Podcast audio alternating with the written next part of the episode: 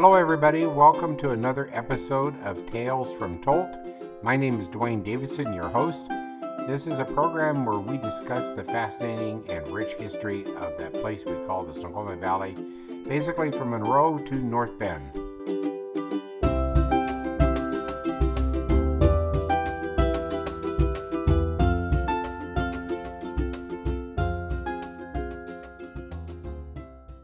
Today, we're featuring uh, Duvall Historical Society, which is an important town uh, in the history of this valley and an important town to me because I have a lot of uh, long, deep roots here. So, this is going to be an interesting program uh, for me as we uh, uh, dive in and start learning a little bit more about Duvall's history. joining me today is Denny Redman and Tom Matheson. Matheson. And uh, welcome, gentlemen. Thank you for joining me today. And it's going to be uh, good to talk to you guys a little bit more about uh, the history of uh, Duvall and the good work that the Duvall Historical Society is doing to preserve that legacy. And so let's just dive right into it. Can you guys start telling me a little bit about Duvall Historical Society? How long has it been around? How big is it? What, what, what do you guys do? Well, if you want to start with me, uh, Denny Redman, uh, I came out here with uh, Larry Vanover and Gary Eagle, who Larry Vanover is famous for the piano drop here for the mm-hmm. Sky River Rock festivals and that sort of thing. But that happened before I got here. But Gary and Larry had a uh, business called Chicken Graphics in Seattle and they needed a writer, so they got me involved with them, and the three of us. Uh, they both lived here, so they got me to move out here so we could have a business here down at Ralph Clarkson's uh, real estate, which is no longer here, but the building's still there down, uh, down at the bottom of the hill below this Dougherty house here on the highway. But I came out here on a freight train from Minnesota, and uh, I spent my life working on railroad. You know, my childhood and stuff, because my dad was a bridge builder, and that's how I got here. Mm. And the first person I met was Tom Matheson. Just, I went to Gary's house and met you that night. Uh, oh. And you were up there, and you just finished that film, or you were working on it still. I just moved in. I bought uh, some land and and Gary Eagle, who was a marvelous uh, artist and graphic person, had built this wonderful little house. Uh, and but they were they wanted to go east of the mountains and buy some land up in Chesaw, so they let me house sit for them. And uh, they had a horse, they had two dogs, they had a cat, they had a gerbil, and some chickens. And while they were gone, they, and it was handy because they were right up where my land that I just bought. So I was staying there for a whole week or two, taking care of these animals. When they got back, both chickens had frozen. They were hanging upside down in one of the trees, frozen solid because it got cold.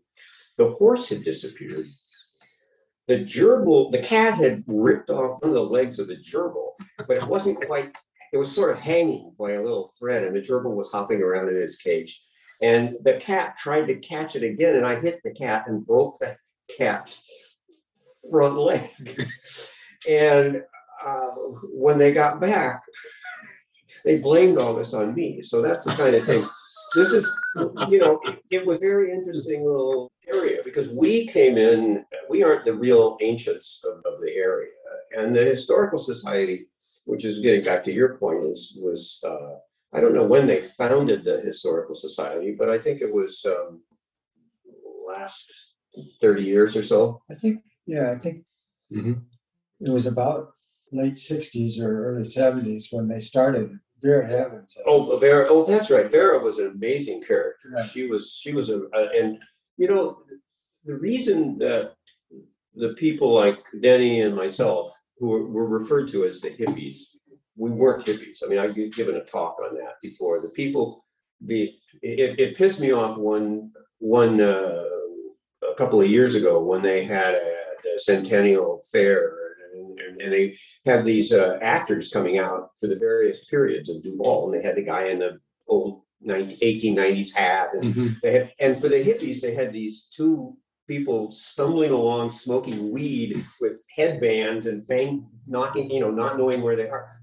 That was, those weren't the hippies that, yeah, the, the so-called hippies that really changed Duvall and made an impact on Duvall. Mhm. The original Duvall people called us hippies because we didn't have crew cuts and stuff. We had long hair and uh, maybe long hair. But all of the real key people like Larry Vanover, like Denny, like uh, you know Gene Gillespie, we were well-educated people and we were in businesses. The Silver Spoon, I mean, Mhm. that made Duvall a dying, which was a dying town, Mhm. into a, a place where people from Seattle came Right. and left their money here. Right.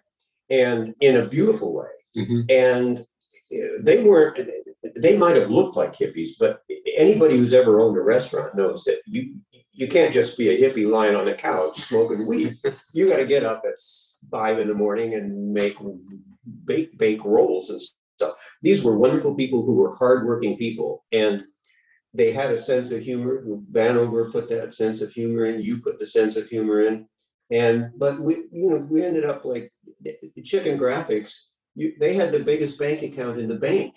This was a very interesting thing because there were people here who never really were nice to us because that's just, they were, you know, they Mhm. just, this was something new and different.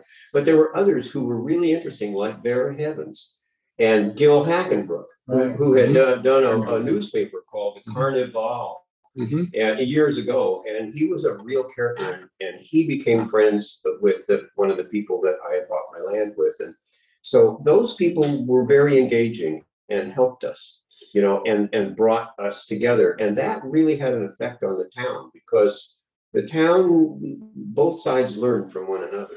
Well, I think it's, I, I think it's really interesting that you uh, uh, have told us it because it's really reflective of the fact that Duvall's actually gone through a couple transformations, even at the very Yes. beginning. It was, it was called Cherry Valley or it went through that period of time. It started down by the riverbanks and the railroad moved it and it went through a time period where different industries were the prominent industries and dairying was king at one time. And now we're seeing it and it makes some of us who've been around for a while to look at the city a little bit uncomfortable to see the transformation it's once again going through, becoming just as big residential, you know, powerhouse. But change is always inevitable, isn't it? And, it- and you're going to go through different changes. And this area that you described is one that really, and it did, it did save Duvall because Duvall was dying at the time. Duvall was on its way out. The dairy industry was beginning to uh, kind of go its own way. The lumber industry was marginalized and, and, and it was drying up. And um, it- there just wasn't much else left. Like many places, uh, Greenwich Village or anything else, when the rents are low, you get creative, interesting people because nobody gives them a lot of money to begin with. And so there were a lot of us who liked the smell of flowers, wanted to live out in the country. That's why we were, we were here. We weren't here to make right-wing loggers angry. We were here to, to celebrate the town and, and we enjoyed them and some of them began to enjoy us, you know? Uh, I was just gonna say one story, I don't know, when Gary and Larry, they both lived up Cherry Valley here. And Larry had a big barn that he was building, it was, he did a poor job of building it, but anyway, thank God somebody came along, bought it and fixed it. But anyway, it was still quite a place and, you know, there were, you know, the piano drop was there and lots of events. They found a place where I could rent. Abby Jacobs, her name was, was the landlady. She lived at Lake Joy. And she was as sweet as could be and welcomed me and everything. So I moved into this little place, but I really wasn't schooled in living in the country after I'd been living in Afghanistan and living in different parts of the world, Greece and so on. But you know, you, you figure it out and you. There was an old guy that lived up here, Wayne Scott, his name was, He cars, he had a collection of them. And he sold me a forty-nine Hudson. And it was the neatest, fattest car. I love fat cars. Four in the front seat, easy, you know, lots of room. And, but it wasn't exactly reliable. uh, as far as an engine and so on. Although Gary Eagle painted the, the engine all dark blue with lightning bolts coming away from the plugs and everything, but really neat to look at, you know, the whole thing. But it broke down, and one day I was hitchhiking into town in the wintertime from up where uh, Kelly Road goes, Mountain View diverts from Kelly Road up there. I had my thumb out, and this lady came by in a an old station wagon and had a cigarette hanging out of her mouth. And uh, she stopped and she picked me up and she said, "I'm going into town." I said, "Great!" And I and so she was taking me into uh, Duvall. But on the way in, she said, "Well, you know, I'm an Avon lady, and I've got to make a delivery." So she, she pulled over, and I mean, the trunk, I mean, the back of the car was a station wagon. It's full of uh, dirty clothes and, and stuff that was there. Was, she was going to the laundry, but uh, anyway, she had to make a delivery. And there was a Quonset hut that used to be out here, and that's where she was going to this Quonset hut, which now is a shop for somebody that lives over on Burn Road, which nobody knows where that is. But anyway, so she's just got out, and it was in the middle of the winter, and she parked almost right out in the road, and I'm on the passenger side, and she parked on the left-hand side of the road. So she left me right out in the road. And so uh, uh, I'm waiting for her to come, and it's cold in wintertime. And here comes a logging truck around the corner, and there's no room, you know, really. I don't know how, you know, and but I could hear him. I couldn't, I mean, he wasn't, I could, I could see his words. I didn't hear him. But One of them started with an F. That's when I was inaugurated into who I was. That's when you found out, huh? So anyway, he managed to jackknife that thing and somehow get by me without hitting me. Yeah. And you know, he was screaming at me the whole way because it was my fault, you know. And after he was gone and the sweat was starting to dry on me, uh, she comes out of the Quonset hut and okay, let's go. You know, away we go into town, and I'm shattered, of course, but Oh, that was kind of like oh, that's a delight. That's a amazing story. Uh, and, and, and, and after the program, I'll even tell you that you even mentioned, uh, uh, the Wainscots are actually, I'm related to that family too. Oh, So, you? yeah, so I'll tell you that. So that was interesting. Great guy. Yeah, Hansel. Well, we're going to take a break for just a second, but after the break, uh, want to talk just briefly about things that people can do that come to Duval uh, now that we talk about about the history. And there's a little museum that people ought to check out, and so we'll talk about that right after the break. You're listening to Valley 104.9 FM, your station for Valley talk and info. Join us for our weekly paranormal radio show, Northwest Phenomenon, each Sundays at 7 p.m. Have a story you'd like to share? Call our Northwest Phenom hotline 24 7 775 990 5151, or you can email me on my website, onairmario.com. All calls and emails are confidential. Listen on demand, subscribe to our podcast, iTunes, Spotify, Stitcher, Google Play. Search Northwest Phenomenon. We'll see you Sunday at 7 p.m. right here on Valley 104.9. I'm Chris Heim, inviting you to join me in the Global Village for the best in music from all around the globe. We highlight new releases, rare and classic recordings, birthdays, holidays, and a host of features, specials, and unique concert performances, all drawing on styles and influences from many different corners of the world. Great sounds from all around the globe in the Global Village, Thursday nights from 7 till 9 here on Valley 104.9 FM, your station for Northwest eclectic music.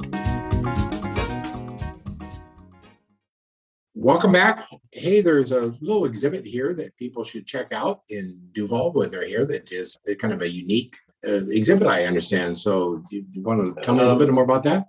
Yeah, I, for thirty, over thirty years now, I've curated something called the Little Postal Museum, which is uh, the other museum in town besides the Dougherty House.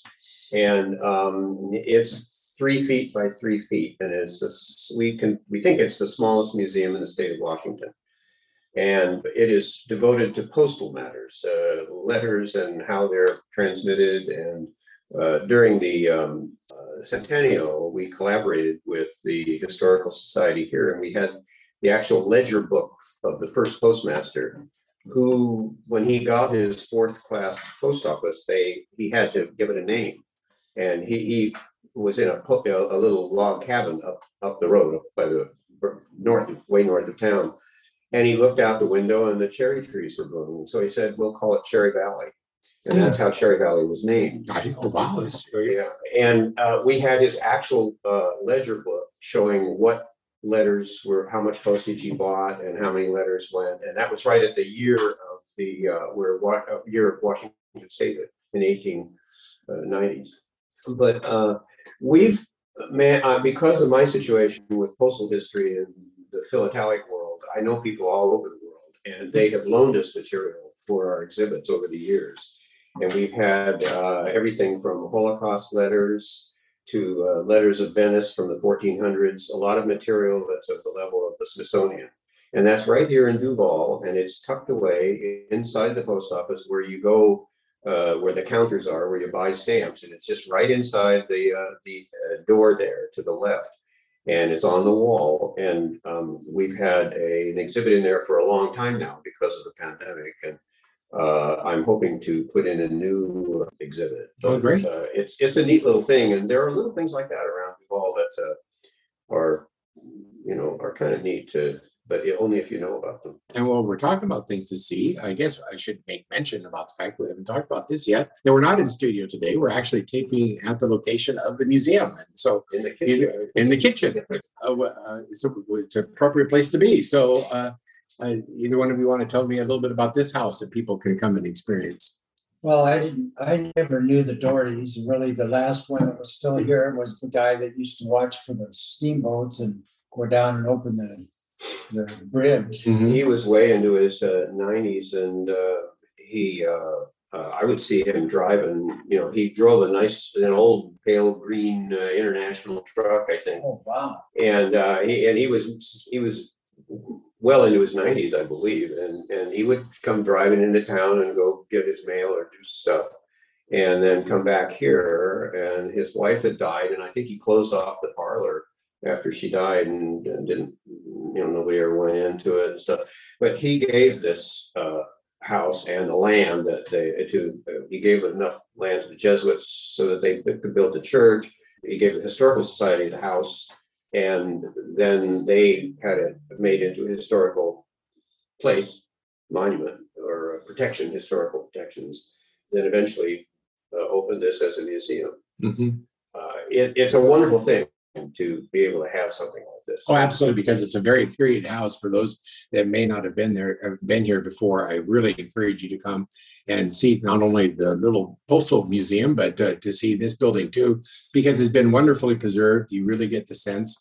I'm looking at a old fashioned telephone on the wall and an actual wood burning uh, cook stove uh, here in the kitchen, which is, there's just a lot of good period pieces here and it's been beautifully, beautifully restored and it gives you really a sense of what Duvall possibly looked like. And and it was explained that he was basically uh, the watchdog for turning the bridge to allow for the um, steamboats at, at one time. Which is hard for me to imagine, but you see pictures of them, so you know they existed. The steamboats actually graced the waters of uh, when the Well, they when went up all the way up to Fall City. is, isn't that amazing? And they, of course, the water had to be right and stuff for that to happen, but there's actual pictures of them uh, uh, moored right at a Falls City, which is, if anybody knows anything about the Snoqualmie Valley, you can't go much further than that because there's this little thing called Falls that's right above that, that uh, kind of prohibits navigation beyond that point. But uh, Yeah, they go, uh, it- it- those boats were, you know, limited by the depth of the water and every once in a while in the summer it would get too low. But the river has always been this neat thing. Vera Havens, as a young girl during, uh, I believe, the, the Second World War, she, uh, was actually did volunteer duty to watch for submarines coming up the river. German submarines. And- and My mom was Everybody- airplanes. I know. Everybody had to do their own thing, but she, she loved it because she got to go down and sit by the river and watch for submarines all day. it'd be a pretty small submarine. Huh? Yeah. Wow, that's it. And then and then we mentioned uh, topic of conversations today, trains. Uh, Denny, you said you came out on a freight train, and at one time, it, it, it- just as we talked about Duvall going through changes, it went through the changes of, of changes. Matter of fact, it changed Hicks's store to have to be moved. Uh, uh, and uh, most of the original town moved up the hill somewhat, and we had competing railroads for a short time, of both the Great Northern and the Milwaukee Road. Is that what you came out the Milwaukee Road? Uh, well, my grandfather was an engineer on the Milwaukee but that was in Montana, but not an engineer driving the train, but one who Mhm. You know, laid out the tracks. Interesting.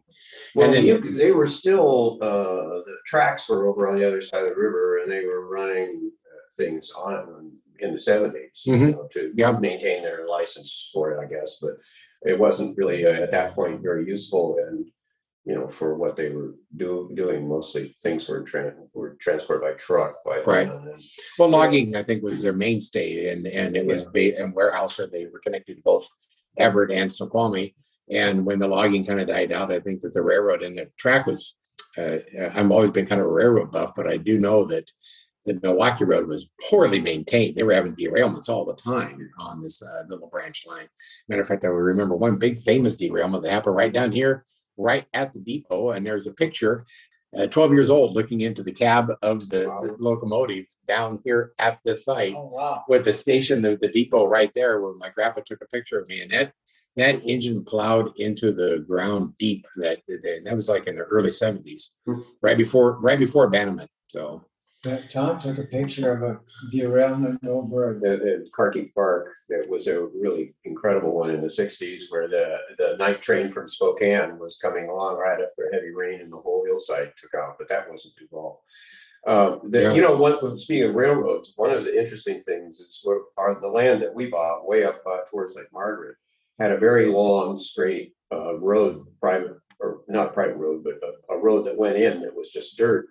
And that had been the railroad bed for the loggers. And um, I would, I found enough parts to make a locomotive. There were, there were, uh, you know, uh, fish plates and, and bits of track and uh, nuts and bolts that, that could only go on a Shea steam engine, you know. yeah And uh, it was, it was exciting to think about that and how they, lo- how they got those logs out of there.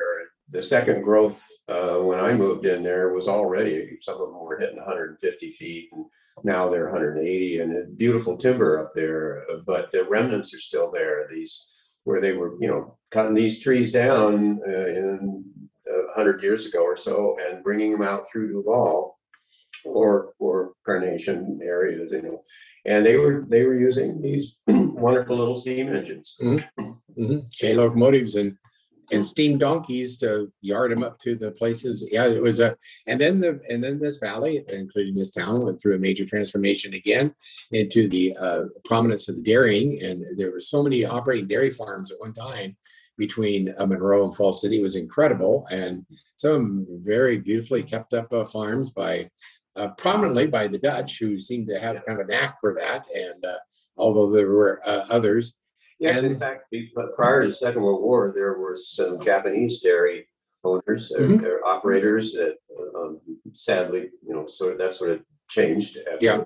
And they were moved, I believe, if they were still here in, in forty-one. But, you know, the, the changes, like you were saying earlier, the changes happen continuously. Um, and I, I always think that you know, feel like I was somebody who came later, you know, than the real history. But if I start looking at it, one, it makes me very depressed and I'm, I've only got a few more years if I'm lucky, you know. But the thing is, when I moved here and I got to the point where I actually lived on my land, uh, in order to go to a decent grocery store, we had to go to Bothell. There was not that, or Monroe. Those were the only Safeways where you could buy uh, whole wheat, actually seed bread and things like that. They didn't have that in, in, in Duvall. They had some white bread and then something that they said was whole wheat bread, but it, it was basically white bread that had, I guess, been burned or something. it, it, it was just really dismal because we were all into kind of better foods and and that sort of thing. You couldn't get that stuff in Duvall Mhm. you had to go elsewhere to it. And once a week, my girlfriend and I would drive into Seattle to visit my parents, but that would be our grocery thing. We would stop in Bothell and do, do groceries.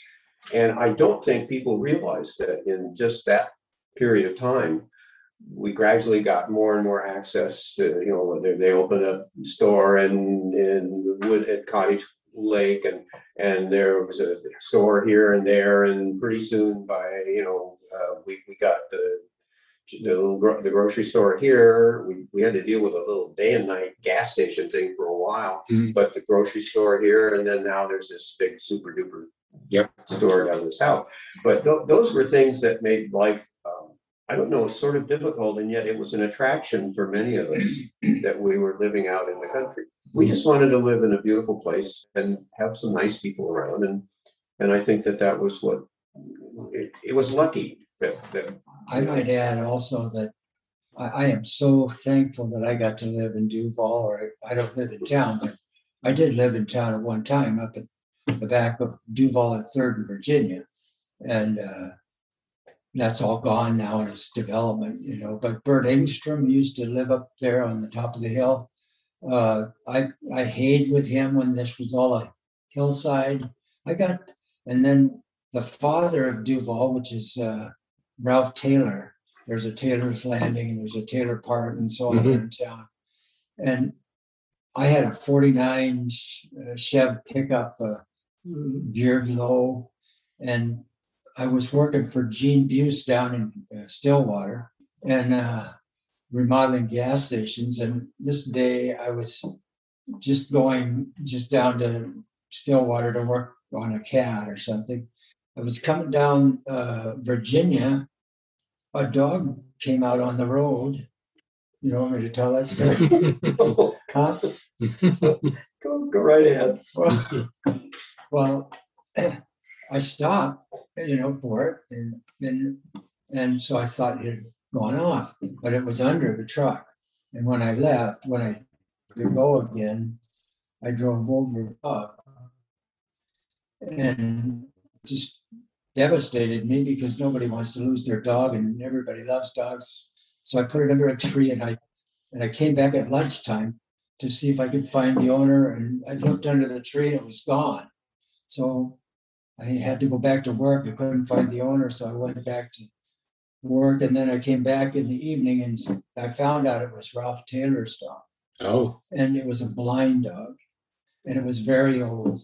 And Selma was crying in the house, and it just ruined. I was devastated, you know, that I had been the one that had done that. But that at first, Ralph was, you know, like you've done about everything you can have done, he said, something like that to me. And and I felt terrible, you know, and so I said goodbye and sorrow and all that. But then he he started getting acquainted with me and we became really good friends. well, that's good. And yeah, and uh, he gave my I still have blueberry bushes that he gave me. That he gave. And there's I'm still, you know, there's many years later.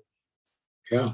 Well, anyway, it was just uh, Well, uh, uh, we're just about out of time, so I just want to basically say, you know, you really need to check out the uh, works of the Duvall Historical Society because they're a very vibrant bunch of people here that have done a great job in in preserving uh, the history and the legacy throughout the ages of this uh, very interesting community. Uh, to do so, if you want to learn more, I'm not going to spell it all the way out. It's just basically Duvall Historical Society.org. I'm sure if you Google that, you'll find it right away. Their website is duvallhistoricalsociety.org. They've got lots of images on there. So you really need to check it out because it's a great website. Uh, please go there if you want to email them. It's duvallhistoricalsociety at gmail.com. Please check them out. And if you uh, uh, have the time to help volunteer, I'm sure that they would uh, love to have you as uh, new members.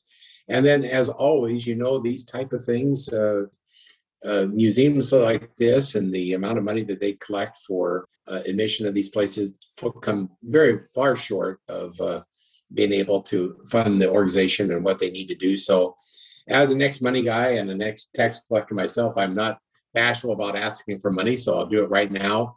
They're a tax exempt organization, and if you can afford to do so, please give them a few because uh, they'll greatly appreciate it and put it to good work. So, uh, please check it out, Duvall Historical Society. Tom and Denny, this has been a lot of fun. I like this conversation and some of the stories we've got. I think the people really, really enjoyed hearing about the human side of the community of Duvall. And thank you for joining me today. And uh, and next week we'll be talking to the folks at the Railroad Museum up in in Snoqualmie. So until then, goodbye.